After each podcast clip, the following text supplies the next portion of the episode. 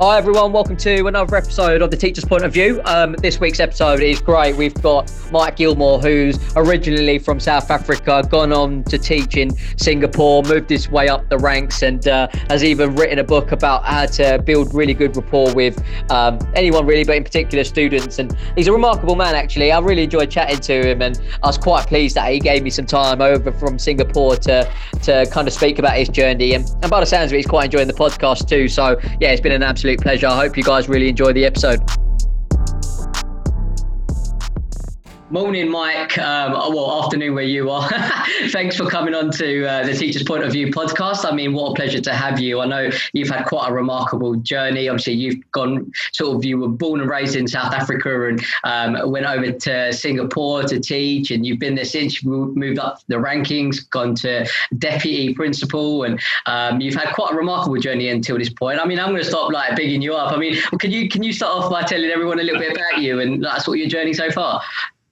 Well, thanks, TJ. It's great to be here. Um, I think you're setting me up. Uh, I hope I can uh, back up what you're saying, but uh, no, it's it's a real privilege to be here with you, and you know, just take some time out of the day to talk about education, something I'm passionate about. I know something you're passionate about, and um, really a, an area of life that impacts so many people around the world, whether it's directly or indirectly. So um, it's really cool. Thanks for having me on the podcast as you mentioned, uh, I'm from Cape Town, South Africa originally, um, and that's where I grew up. Um, and then came to Singapore nine years ago. We uh, we thought we'd my wife and I we felt like we needed to travel a bit and see the world. Uh, we felt we were a little bit bogged down in what we were doing in South Africa, and so coming to Singapore, we'd never been here before. So it was a real adventure for us and uh, we were so fortunate with the positions we we got and, and obviously being able to grow with some of the organizations that i've been working with. So it's um, yeah it's been a real privilege. We love singapore. It's definitely our home now. Um, and uh, we'll talk a little bit later about you know the education climate here. Um, and it's really exciting. I, I think the education climate around the world is exciting even though it's an incredibly challenging period right now that we're going through. Uh, i think we're still going to go through some challenges for the next 12, 18 months possibly.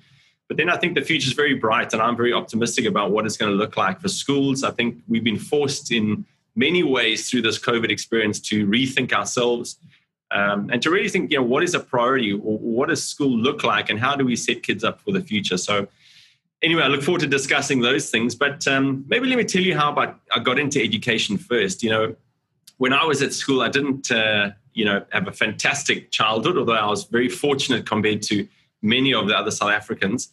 Um, but there were definitely some challenges in my family, uh, and that led to me being fairly disengaged while at school. Um, and and really feeling quite hopeless when it came to things of academics, and, and I really just didn't care, to be quite honest.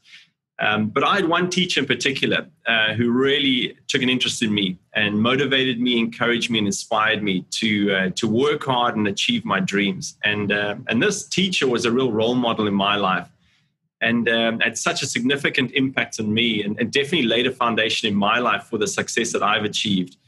Um, and I knew there and then that I wanted to do that that same level of motivation um, for other people, you know, students, adults, whoever it is around the world.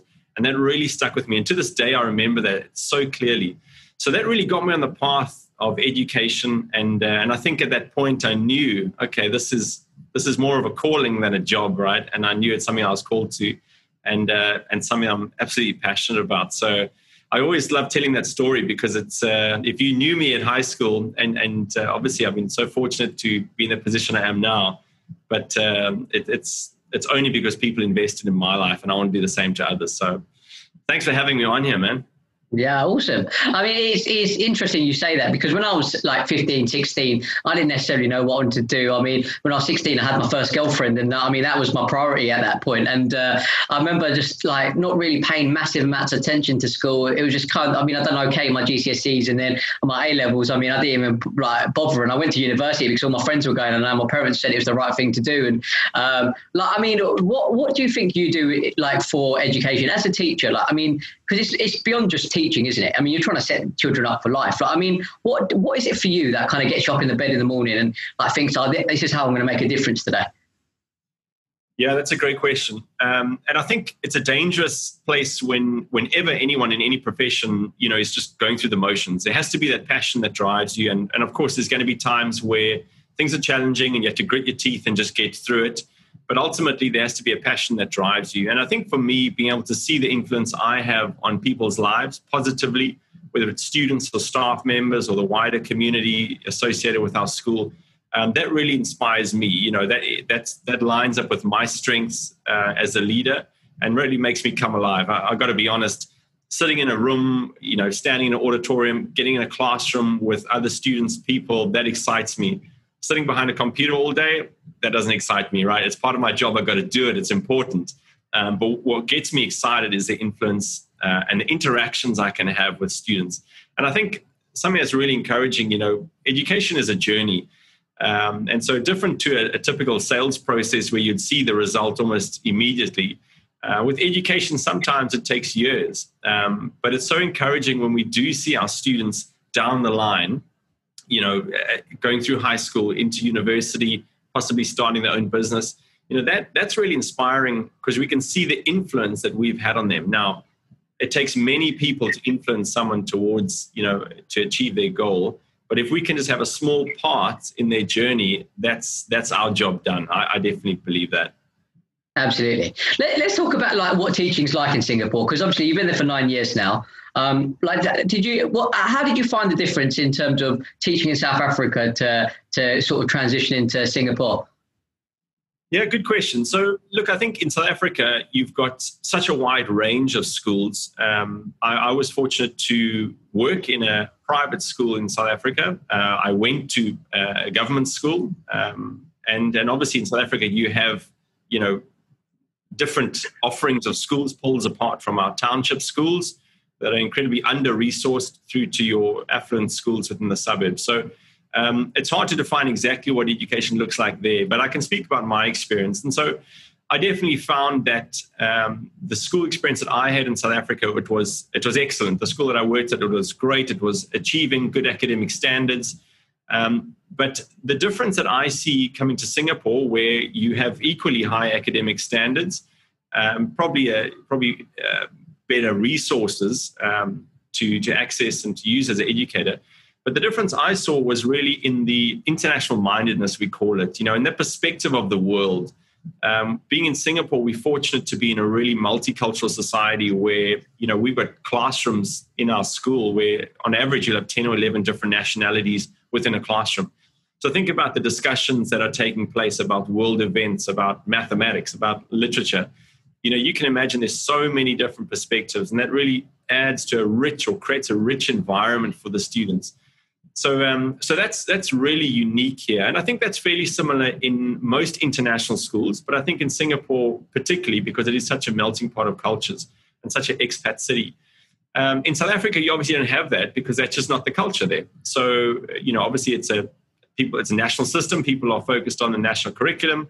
Um, but I think one of the benefits of being in Singapore is really having that perspective of the world and being connected. Right? We we've got amazing you know examples of how we connect with schools around the world, share classrooms, uh, share resources. Um, so that's that's very cool, and I think it exposes kids to something else. With that said, though, you know, in, in South Africa, the um, there, there, are many challenges when it comes to I mean many things, but education in particular. And you know something i'm passionate about is seeing how education can be used really to to solve the world's problems. Um, and I, I, really believe it can. It's it's the foundation point. And if we haven't got education right we can forget about solving the rest of society's problems um, and i think in south africa we we really are faced with that where we have to as a government has to make some significant um, decisions um, about education because it doesn't seem to be going the direction that that we all believe it needs to be going in Sure. I mean, it's not obviously. It's, I'm sure it's not just South Africa that people feel that about. I mean, like I, am sure there's a lot of people that feel like that about the way that the English education uh, profession is, is kind of moving. I mean, what, where do you think it's going wrong? Like, what, what direction do you think it needs to go in, and and what why is it not going in that direction? Well, yeah, it's a, that's a very good question. And I think if you look at the trend around the world, most state run education systems actually fail. Um, you know, while they will have limited success, broadly, I think we can assess that they are financially unsustainable. Um, and, and, in terms of academic results, across the board, they probably don't achieve as much as they want to achieve. So we've learned that the government struggles to run education. I think one thing that you know, being in a private school context, one of our benefits is that we can we're autonomous. We can make our decisions. We can run our budgets. We can run our school.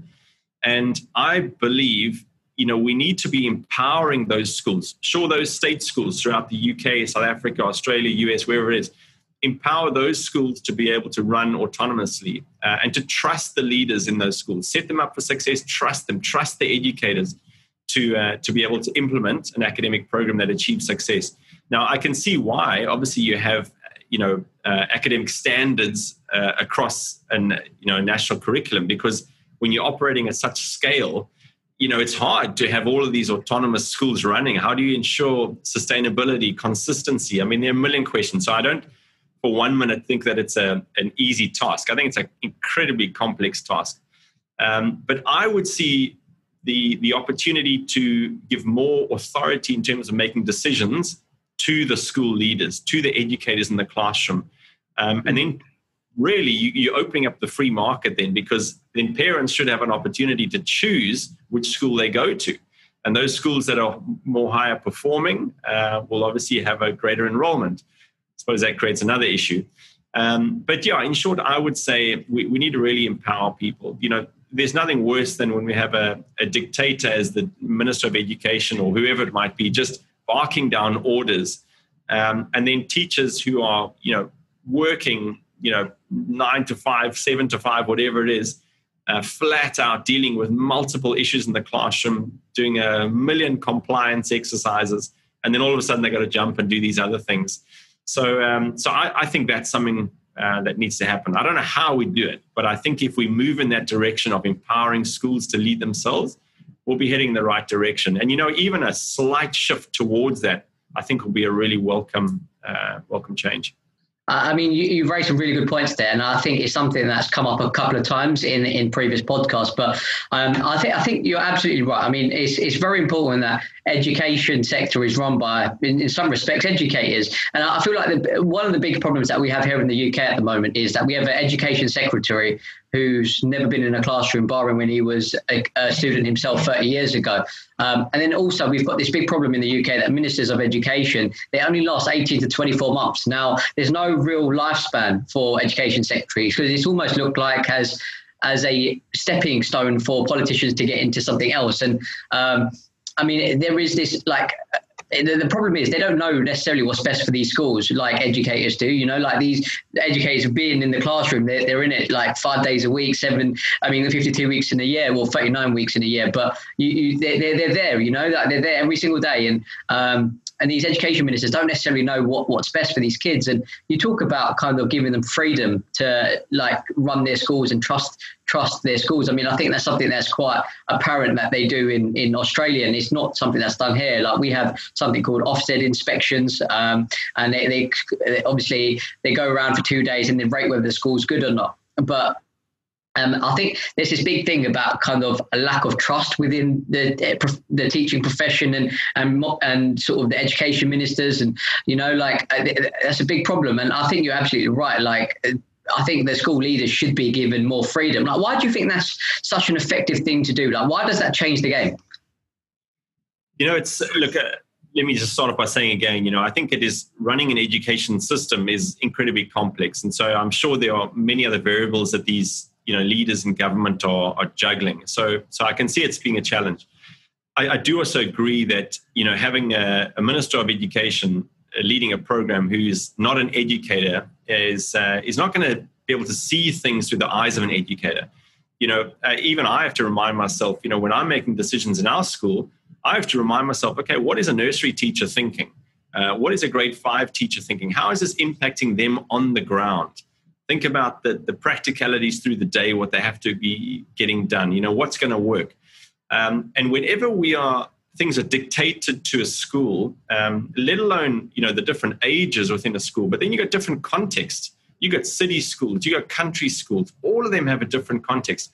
But we're trying to sort of get them to all achieve a certain standard across the board. Um, which is kind of opposite in what we're doing in the classroom, which is really trying to inspire individuality and, and the understanding that students will learn differently. But yet, when we assess schools, we assess them all according to the same benchmark. So I think it's it is a real challenge, but I think definitely what I've you know seen. I think we have some incredibly uh, passionate, dedicated, and competent educators around the world. I, you know, just in my small circle that I interact with, you have people not only who are passionate about the profession, but who are exceptionally skilled in leading a business, leading a school, balancing a budget, making a profit, you know, ensuring high academic results. Um, so why, why don't we empower these people uh, to be able to make decisions at their levels um, and take away the bureaucracy and the red tape from the top and the government? So that's one thing that, that I really think can work.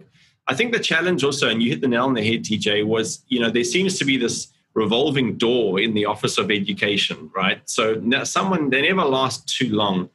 And probably because the expectations are not set up correctly. So they're either not meeting the expectations because they're unattainable, or there's some other issues that have gone on, or they, like you said, they've been promoted to different you know, position in the cabinet.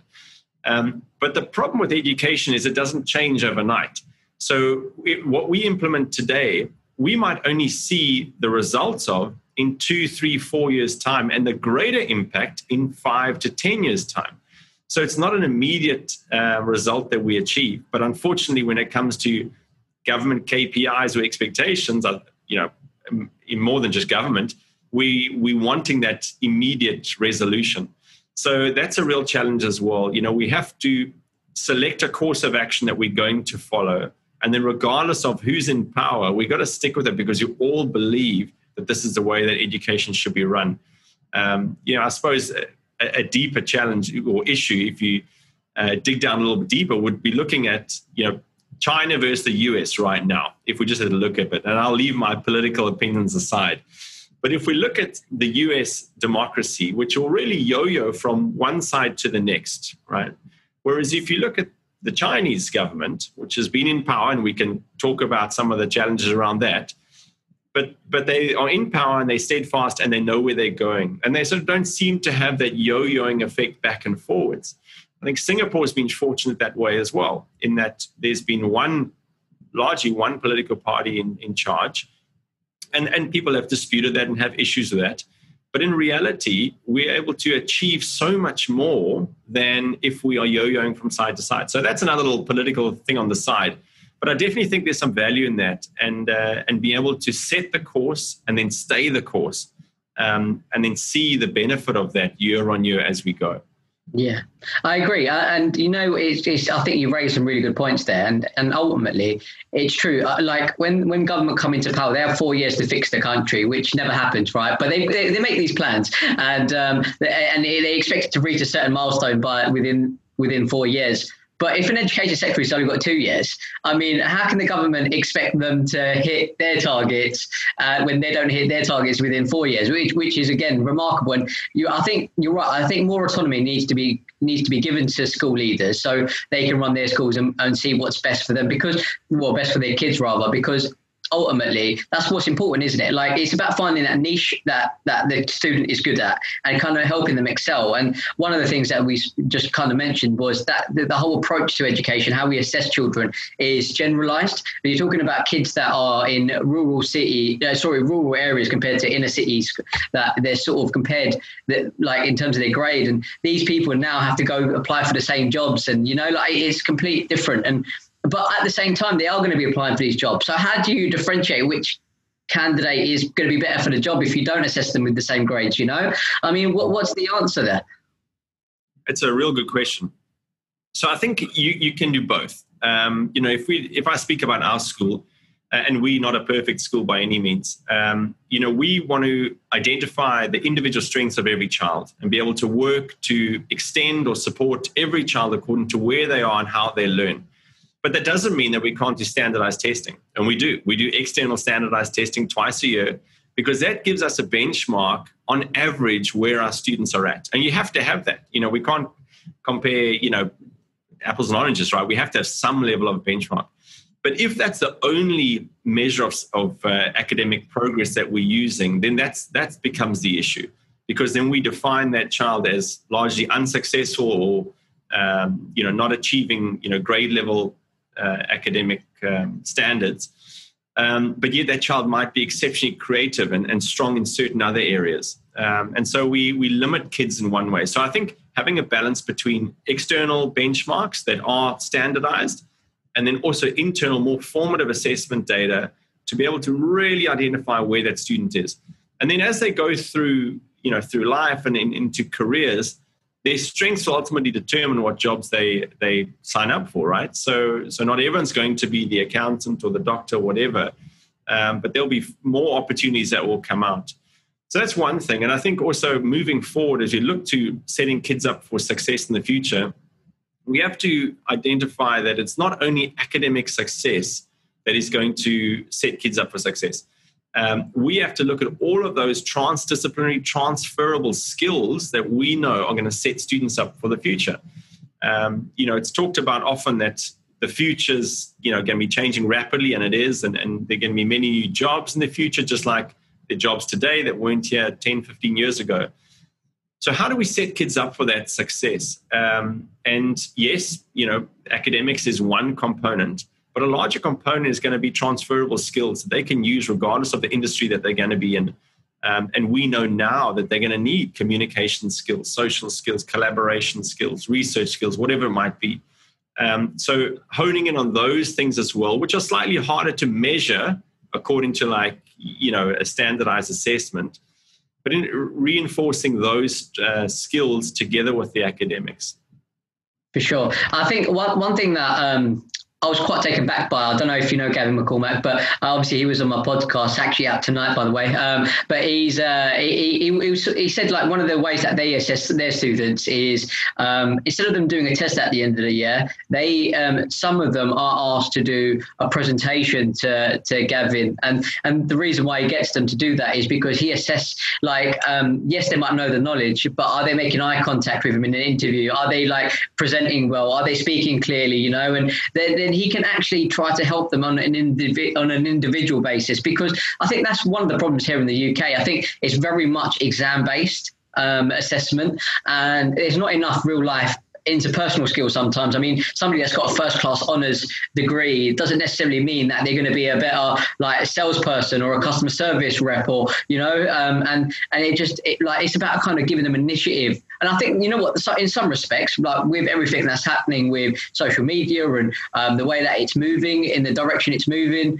I think some kids are now so reliant on social media that they lack a little bit of initiative. Um, and I've seen it in my nephew and nieces, you know, sometimes um, they're, they're, so bright, but when it comes to like using their brain, like, I mean, you tell them what to do, but there's no like, they do exactly what they're told, but nothing more, you know, there's no initiative there. And um, I feel like that's kind of being sucked out of kids a little bit nowadays. I mean, like, are you implementing anything, anything to, to make sure that you are getting the best out of your kids, not just academically, but in terms of interpersonal skills and, and like just setting them up for life? Yeah, it, it's absolutely. I mean, I think all schools need to be focused on that. If you think about why schools, you know, have leveraged academic results in the past as the only assessment, is because it's easy to manage. You can manage the data very clearly. It's black and white, and you can assess your school based on academic performance. So a government can then look at all of the high performing schools, the low performing schools, and then look to address those academically. So so that's the model it's coming out of, and, and there's there's um, you know that, that works if if that's all you're trying to assess. Um, but I think everyone's learning now that that is one dimensional, and, and that's not going to determine every child's level of success. um, so balancing the transferable skills that I spoke about before is so critical, and being intentional about teaching those. Now you're always going to have content, right? So there's a there's a big debate between content versus skills you have to have content because the content is what you learn, but the skills is how you learn. Um, and so, uh, definitely within an international school context, these are really prioritized, um, largely because we don't have to comply to a government body that is really stipulating our curriculum. Uh, we have a level of autonomy to create our own curriculum and to include uh, these components within our curriculum. Obviously, we go through accreditation processes and, and all of that in terms of standards. Um, but we have to be intentional about teaching them. Um, and I think if we're intentional about teaching them, if we put it on the report card, if we're talking to parents about it, then it becomes part of our daily life, part of our teaching and learning, part of what we do rather than just saying, okay, we're teaching mathematics now, then we're teaching language, and then, you know, oh, by the way, we're going to just sort of have five minutes to tell you how to research in the library. You know, it's got to be integrated into everything we do. Um, and that really is going to set kids up for success in the future. So, you know, as you're mentioning that, uh, Gavin, looking at all of those softer skills, what people traditionally call it, um, those are going to become more and more of a priority for us. I mean, if you think about when you and I went to school, you know, we didn't have any of that. We, it was just, you know, content driven exams determined if you pass or fail. But even in that, if we look back now, there were presentations that you do, there's, you know, group projects that you do. So there's elements of skills that you are learning even without knowing it. So schools are doing the stuff anyway, but it's just about prioritizing it. And then when we're aware, okay, these are the skills we're actually teaching by learning about World War II or whatever it might be, then we can say, okay, well, let's be even more intentional and strategic about how we include these skills into everything that we do. How are we incorporating this from grade one through to grade five through to grade 12? Is there a continuum that works through so that by the time the kids leave our school, we know that they've covered all of these skills and we've done everything possible to set them up for success. So, so that's a big thing that we we definitely have to be focused on. And I would um, really challenge any educators out there listening to this. If their teaching practice day in day out is solely focused on content um, and standardized assessment, then we really got to question ourselves and, and reflect and think, right? Well, are we really setting these students up for success? What are we setting them up for? What positions are they going to go into in the future? What's it going to look like for them? and um, and it's it's definitely not a, a, cut and dry answer because I think a lot of this relates to different context um, and different countries that we find ourselves in. But if we can find what that is for me here in Singapore, for our students that are coming from around the world, you know, for yourself in the UK or Australia or US or India, wherever it might be, that's the key. And uh, and I suppose to make that happen, you need a bit of autonomy as well. Yeah, absolutely. I think, and that's, I mean, how important do you think having autonomy is to to giving your kids the best chance at success post school? I think it's critical um, because a, a, school will not. I mean, any individual, you know, progress equals contentment or happiness, right? So if you are progressing, you're growing, you're developing, you're going to be happy. So if you think about a school, if school leaders and teachers are just being told what to do, there's no you know chance of progress. They're just sort of clocking in, clocking out, doing a job.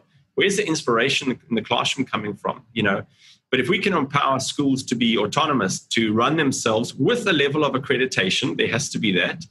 Um, you're going to see way more progress, way more engagement and motivation because people have a hand in, in, actually creating something. You know, when, when I started uh, at Gems World Academy, we were only seven years old and I joined in the second year, the start of the second year. Um, and our school was 134 students uh, on year one, and then we're just under 1,100 students now.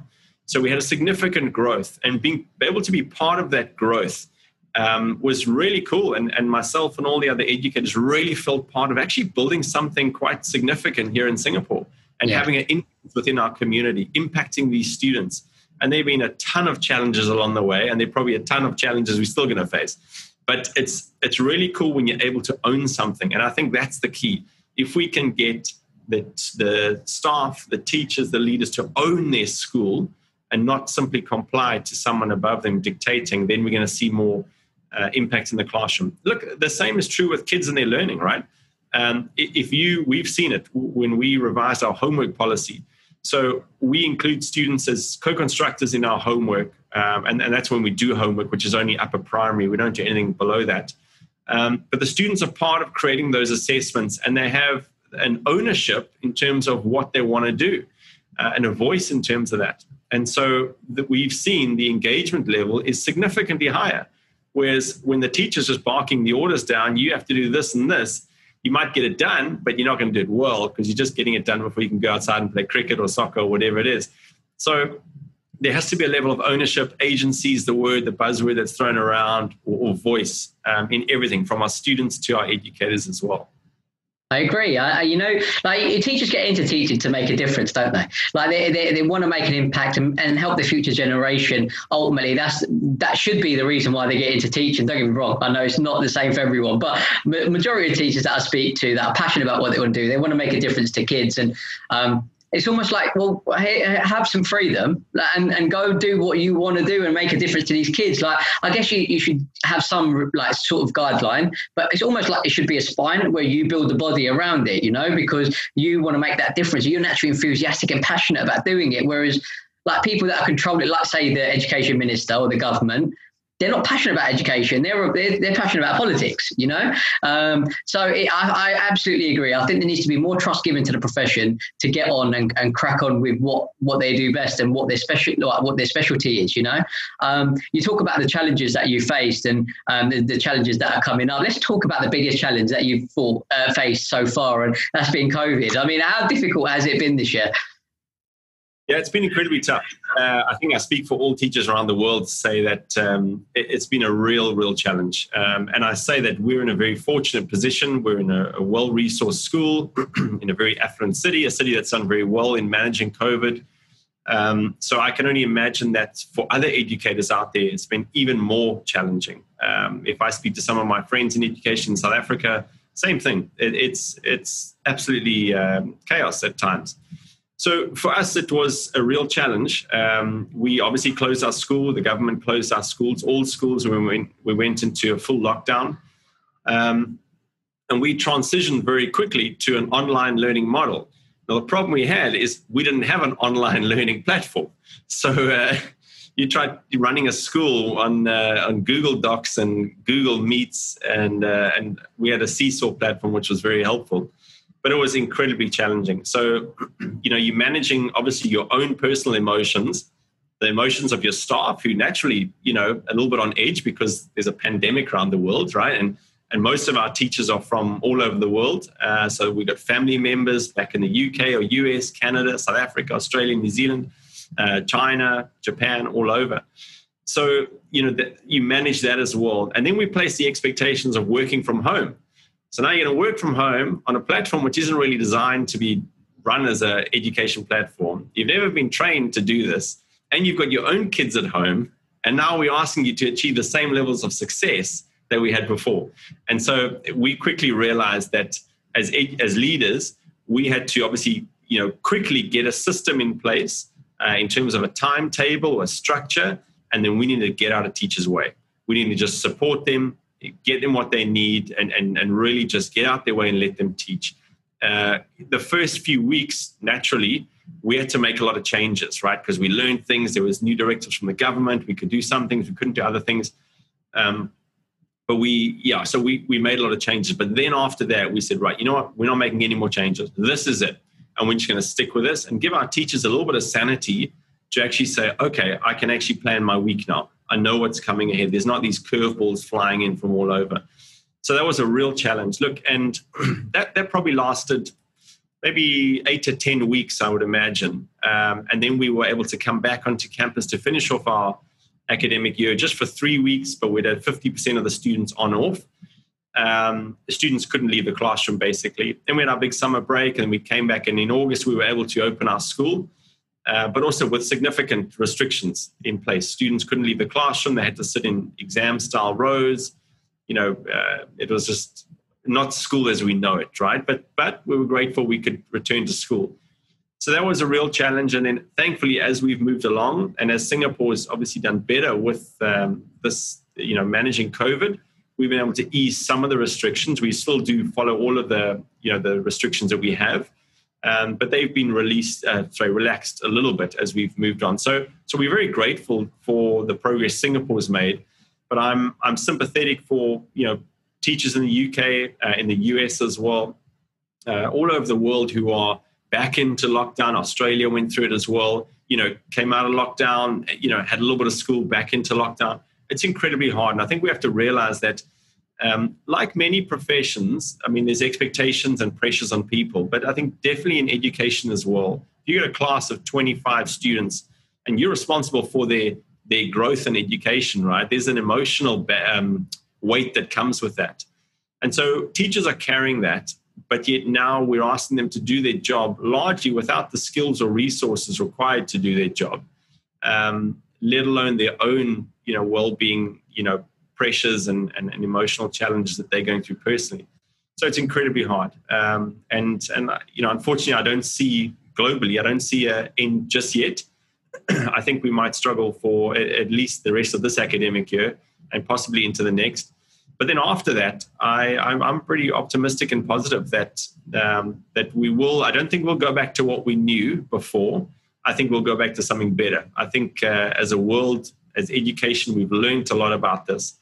I think we've learned as well. There's uh, there's a need for a blended learning environment, especially in high school. Um, the, we, we've learned a lot through this. I definitely have, and I think we're going to be able to implement some even better strategies um, and approaches to learning in the future.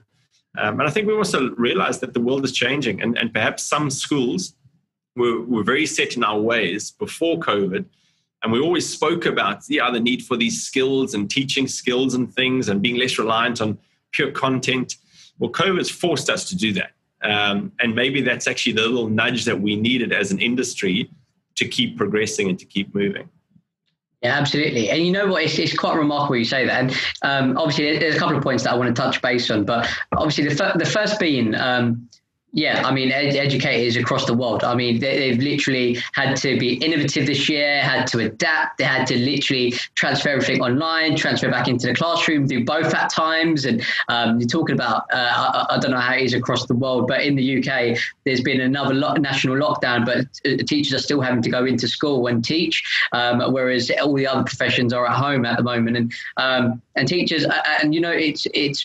We talk about this vaccine coming out, and the government have sort of published who's priority to get it. And you talk about doctors and elderly, but there's nothing to do with teachers at the moment. Like teachers aren't even put on that list. And you talk about you're putting yourselves at risk every single day. Um, there's certain teachers I've spoken to that are above a certain age and that are vulnerable, and they're still going in because, like you said, you've got this moral obligation almost as a teacher because you don't want to let your kids down. Like you want to help them succeed, but you've got so much pressure on you. You've got to make sure that you're you're adhering to the law, to the to safeguarding, to make sure that the kids are safe, but also to meet curriculum needs. Like you've obviously got these standardized testing that is going to come up at the end of the year, and you've got to get these kids prepared for that. You know, um, I mean, you're in the private sector, so like your obviously you, most of your parents probably be from affluent backgrounds, and you've probably got a lot of pressure from from them saying that well, we don't want our kids to fall behind. You know, this is what we're paying you for. I mean, did you find those challenges come up with with parents? Yeah, um, massive challenges like that. You, you know, I think uh, if we think about the, the parents' expectation as well, and uh, as a private school, one of the questions we've had is why should we keep paying if our kids are sitting at home, you know, and and getting a, a much less of a service than they would be if they're on campus. Now, you're running an organization, the costs are still there. So that was a tough conversation that we had to have with parents, and and you know we did make some concessions, but um, the, you can see the parents are they're well entitled to ask that question. You know, hey, I'm I'm paying for the service. I'm not really getting it now. Why should I keep paying these exorbitant fees? So um, so that was yeah a real challenge. You know, one of the things that teaching is is that you you interface with your customer right every day. Um, whereas certain other professions, you're able to work remotely and then interface with your customer as and when you need to, or it's it's actually more practical on Zoom, and you can really get by um, particularly teaching lower primary and early years, you know, it's, it's incredibly hard to replicate that classroom in an online environment because, you, you know, kids' attention span is fairly short. You need to engage them. Uh, and then we all know, you know, kids are faced, you know, with screen time for a whole day. That's not really going to set them up for success and help them.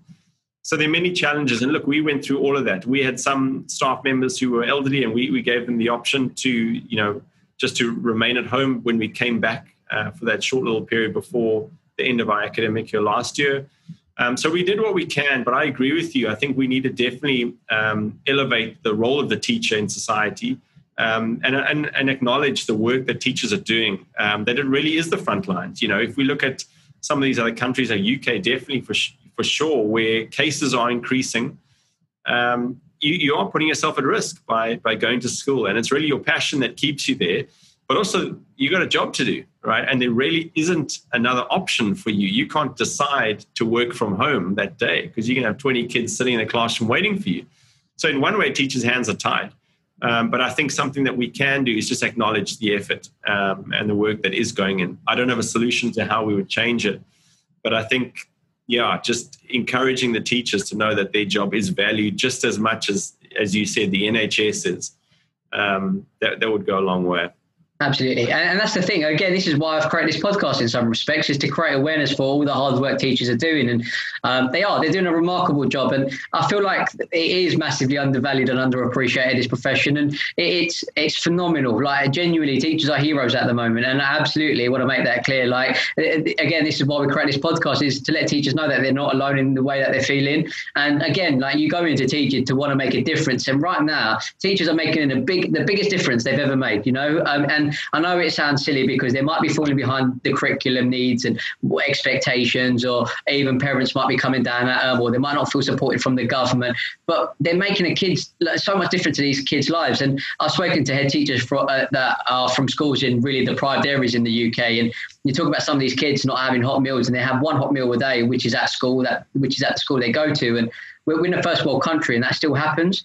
Um, and you think about if they were to go for a four week lockdown, they probably wouldn't have made it, you know? And these teachers, like doctors, are, yeah, they save lives, but some of these teachers have saved so many lives over, over this period, over this year. And um, it's absolutely remarkable what teachers are doing. I mean, like, what, what do you think that the, like the, the government in Singapore have done really well to support schools over this period?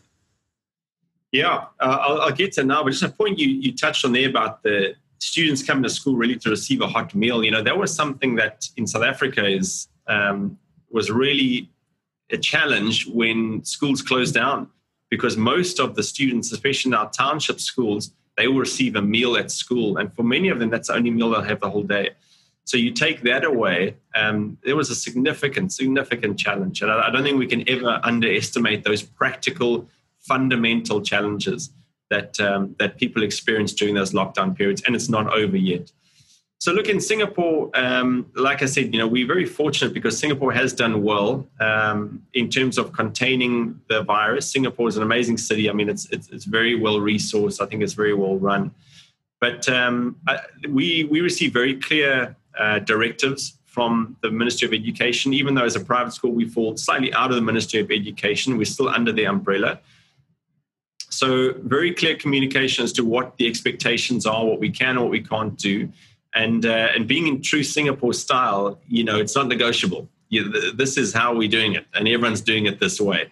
Um, and I think largely that is is why we've been successful here because people have just had to comply.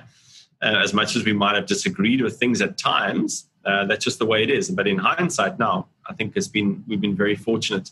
So I think uh, clear directives um, from from the top. Um, you know, right from the outset, the Singapore government was very clear in terms of their approach to managing this crisis, and also communicated regularly so that people knew where they stood, what they can do, what they can't do.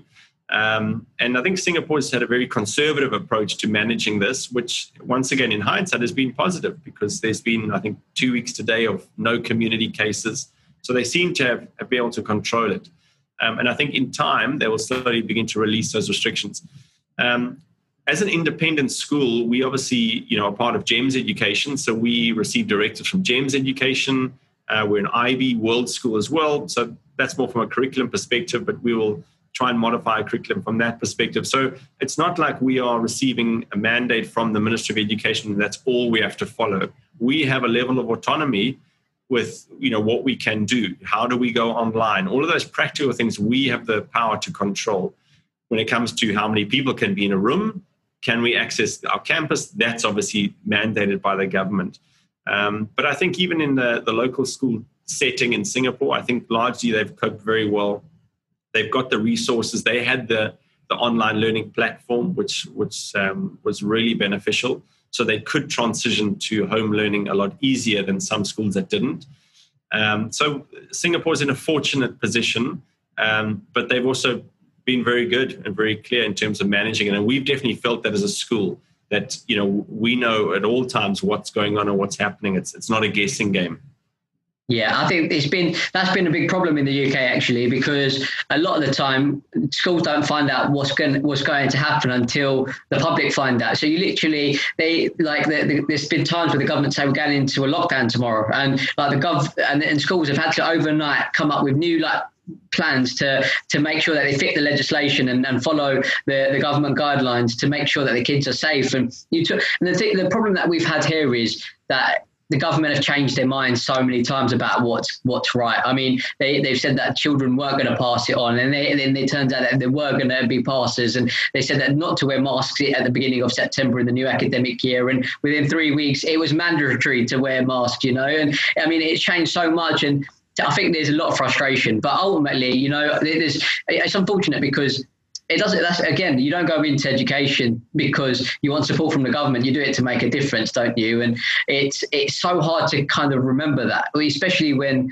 like you're not you don't feel supported you know? And and that's the thing. I think as a, as a global community in the teaching profession almost just need to come together and just say you know like we're, we're here for you. I mean you've had a really difficult year and but we're, we're here for you and you're not alone you know? Um what, I well, I mean, what do you think the future of education looks like? Yeah, that's a, a, great question. It's a big question as well because I think it's so determined on the context that each school finds itself in. Um, I, I, definitely see, you know, schools needing to transition away from purely, you know, um, academic-based instruction. I think there has to be a transferable skills uh, intentionality within our schools to teach. Um, so I definitely see that from a curriculum perspective that that's a way that we have to move towards if if we haven't done it yet, COVID's forcing us to focus on that and actually to realize the world's changed. So I think that's um, yeah, definitely a way we're going. I, I see um, the rise of many more uh, low cost or mid market private schools, to be honest, uh, coming into the market. I've seen it in South Africa. I've seen it here in Singapore. I'm not too sure in the UK, but I'm sure it'll be coming there as well, if not already. Um, because I think people who have the opportunity um, to be able to afford not a premium school, but a mid market school, maybe slightly more expensive than a typical government school if you pay for government fees. Um, I, I, think people would want that because they would want that level of autonomy. Um, and I see state run education systems continuing to struggle, unfortunately, um, and, and sort of continue in the, the challenges that they find themselves in. But a new sort of class of, of mid-market, mid-tier schools that offer really a, high class, uh, high standard of education uh, within a private setting. Um, I can see that doing very well, and I think we're already seeing that around the world. I think parents are, are going to have more choice as well. You know, certainly not all parents. Some parents are, you know, forced to make a decision, and, and that's just they have to go to a certain school based on their resources that they have at hand or where they live or whatever it might be. But more and more, I do think parents will have more of a choice about where they send their students, um, sorry, their children. So we've seen that in Singapore, you know, where when I came nine years ago, uh, as an expat city, you know, we had many international schools, you know, three, 4,000 students in a school, you know, really popular waiting lists. Um, but now, you know, things have changed dramatically. And even before COVID, you know, we would see nine years ago, 80% of our students' tuition was paid for by companies um, because their parents were on expat packages and that included the tuition. Now, about 20% of our students are in that um, space where their parents' companies will pay for their tuition. Uh, 80% of our parents pay out of their own pocket. And so they're going to ask the question, right, well, I can pay this fee at your school, I can go down the road to that school. It's not as flashy, uh, but hey, I'm going to get a great teacher in the classroom and it's going to be half the price. So uh, it's definitely become more competitive within the Singapore context for for private schools. So look, I think it's you know we often joke and say education is probably one of the least innovative industries in the world. You know we teach innovation to our students, but how often have we actually innovated in terms of our organizational structures and what we do? And and I think there's there's validity to that statement. But I think COVID's forced us to really reflect upon ourselves, reflect upon the industry, and really see where we're going in the future um, and I think there are going to be some shifts happening. But look, I, I see a, a, real rebound coming after COVID. I think people get back into schools. The, the, the, you know, when we get the opportunity to really engage with our teaching and learning, I think I, I think a lot of good's going to come out of that. Yeah, absolutely. I, just to um, just kind of touch on what you said, I think one of the big problems here in the UK is there are a lot of people from the private parts of the UK, and and like myself, I mean, if if if the, the option was to go to a really rubbish school or to go a mid-range um, private school. I don't think my parents would have been able to afford to go to the mid-range private school, so I would have had to go to the rubbish school, right? But and but the problem is, there's going to be a lot of people in the UK that would have the similar problem, you know. And um, I mean, the, the big problem here is like if, if that does happen, the, the gap between the advantage and disadvantage only gets bigger. I mean, COVID has only highlighted that. And what we end up doing by moving to a system like that is having a massive gap between the advantage and disadvantage. And we talk about kids having free meals, like just to survive. Um, I mean, you, are giving some of these kids no chance if they can't get into private schools. If we did move into that into that way, I mean, like if you think obviously that's the way it's going, but for, for, for some of these kids, for some families, I mean, it's going to be detrimental. Like you're never going to get out of that poverty um, trap, you know, and is there no other way? Like, I mean, uh, is it not better just state schools give, be given more autonomy just to kind of help run their schools, opposed to just going down the private sector route? Look, I, I think absolutely, and there will always be a need for you know low cost schools or, or, or, schools within that sector to provide free education or whatever it might be for students. And I agree with you. The key is to be able to raise that standard of education when you haven't got the revenue coming in. So that's I think why we haven't seen those schools privatized, whereas you've got your mid market and, and affluent schools privatized because there's it's money making, right? Um, so I, I, think privatizing the whole education sector is you know could be phenomenal if, uh, but I don't think governments would be willing to do that. Um, but I think there would still be opportunities within um, within education systems to do a, a, level of autonomy, to provide a level of autonomy to those schools. I mean, think about it. And, and there's many examples. I can speak about an example in South Africa where uh, principals from, or head teachers from, uh, retired principals from, you know, affluent schools within the suburbs of Cape Town, Johannesburg, they are mentoring head teachers and principals in township schools um, because there's a skills gap. And so, you know, that township head teacher – they, they are passionate, they're committed, they, they're doing everything they want, but they've never run a school of 2,000 students. They've never balanced a budget. They have never, you know, hired great teachers. So there's, there's inspirational stories like that that I know are happening on the ground right now in South Africa that are providing hope, that are uplifting those schools. And actually some of the data coming out of those schools who are part of that program, um, their student academic data is phenomenal because it just shows the impact of a leader. When there's a good leader in place, um, the staff function. If the staff are functioning, the students are going to have the best experience. So it, it's all about our priorities. Um, that that's a private, you know, organization, non-profit organization that's stepping in. Sadly, the government hasn't done it. Um, but I think if we can do programs like that, we can identify the gaps and then start to uplift some of those poorer schools so that they can still offer a high quality education to all students, right? Because that's what we want, right? There's no point, as you said, you know, things becoming privatized, and I think that is going to happen, you know, in the mid tier and up, um, upper tier schools. But then there's this massive, you know, gap at the bottom, probably with the most students in it.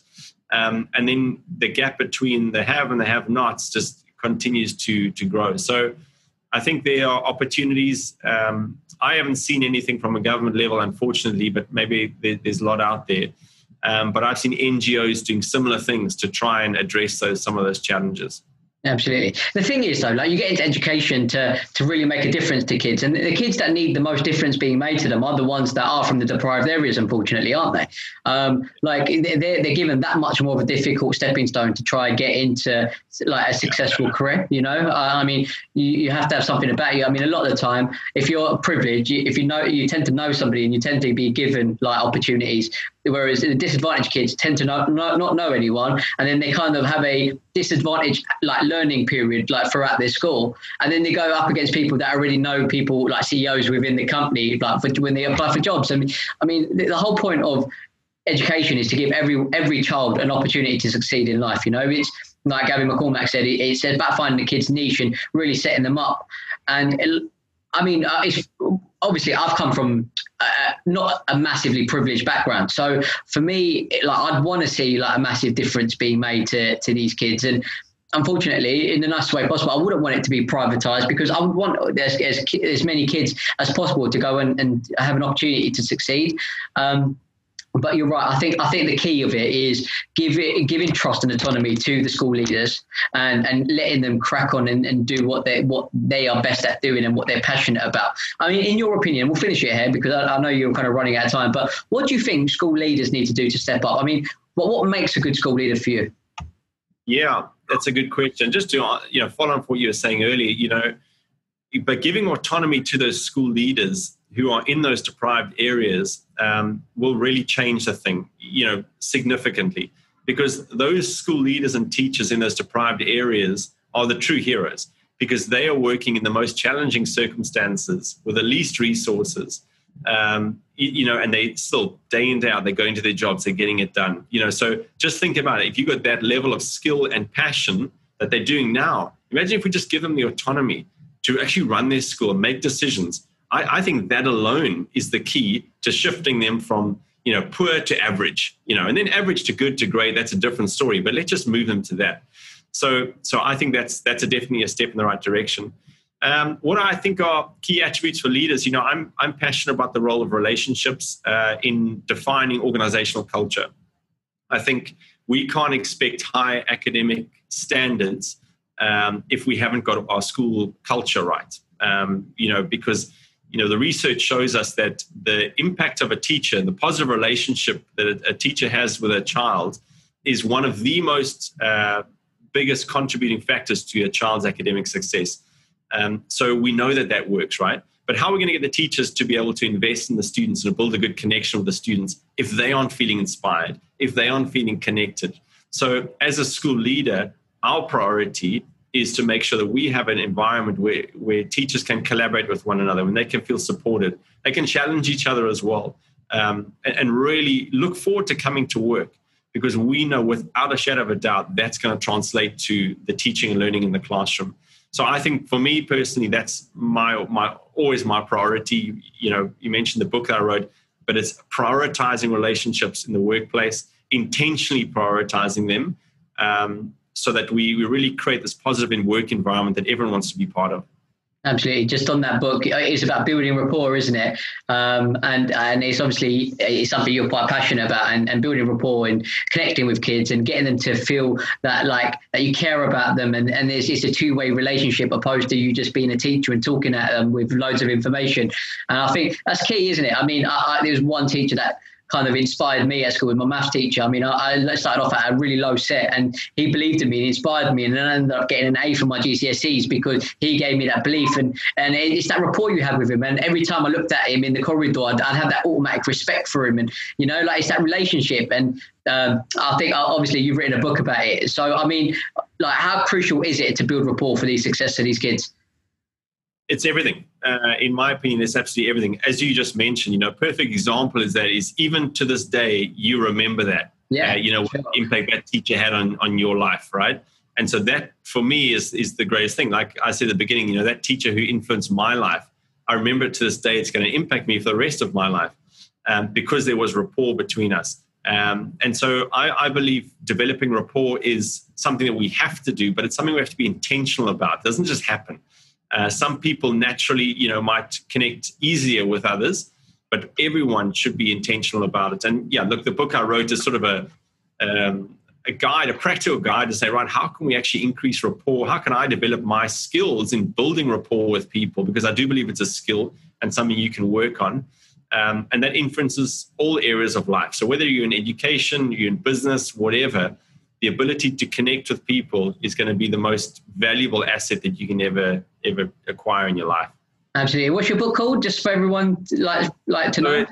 It's called The Power of Rapport, um, and it's available on Amazon and uh, Barnes and Noble all over. So yeah, go ahead and get it. And I'd love to hear feedback on LinkedIn or Twitter. Um, yeah, Awesome. I mean, look, uh, uh, Mike, we'll leave it there because I know you've got another meeting now. So I really appreciate you coming on. I mean, you, you've been really insightful. You've given us some great information and a lot to take away. Um, and I love your, I love your enthusiasm for education. You know, and this is what like educators are all about. This is like this is what you're doing for the world at the moment. You're, you're doing remarkable things. And for any teachers that are listening, I just want to say a massive thank you for your contribution this year and um, for well for like as long as you've been teaching, but I mean, in particular this year, I mean, you guys have you've been heroes. So, um, and Mike, thanks for coming on. Like you, have obviously you've had a remarkable career, so I appreciate you taking a bit of time out to, to have a conversation with me, albeit I had to wake up at four thirty a.m. But it's all right. I, I won't hold that against you. but, but, no, I mean. Awesome. I, I really appreciate it. And the, the teachers in the classroom are the real heroes. So, uh, yeah, I, I, I really appreciate what you're doing in terms of trying to raise the profile and just acknowledge the work of teachers around the world. They they really are our heroes. So it's been so cool to spend some time with you and chat, and hopefully we can do it again soon. Yeah, absolutely. Maybe we can catch up towards the end of the academic year, see how you've got on. That sounds good. Awesome. Cheers, Mike. I'll leave it there. But yeah, thanks for coming on again. Thanks, TJ. Thanks everyone for watching, and thank you, Mike, for coming on this week's episode. Uh, guys, if you did enjoy the episode as much as I did, please, please give us a like, give us a subscribe, and uh, yeah, we'll see you next week. Thanks.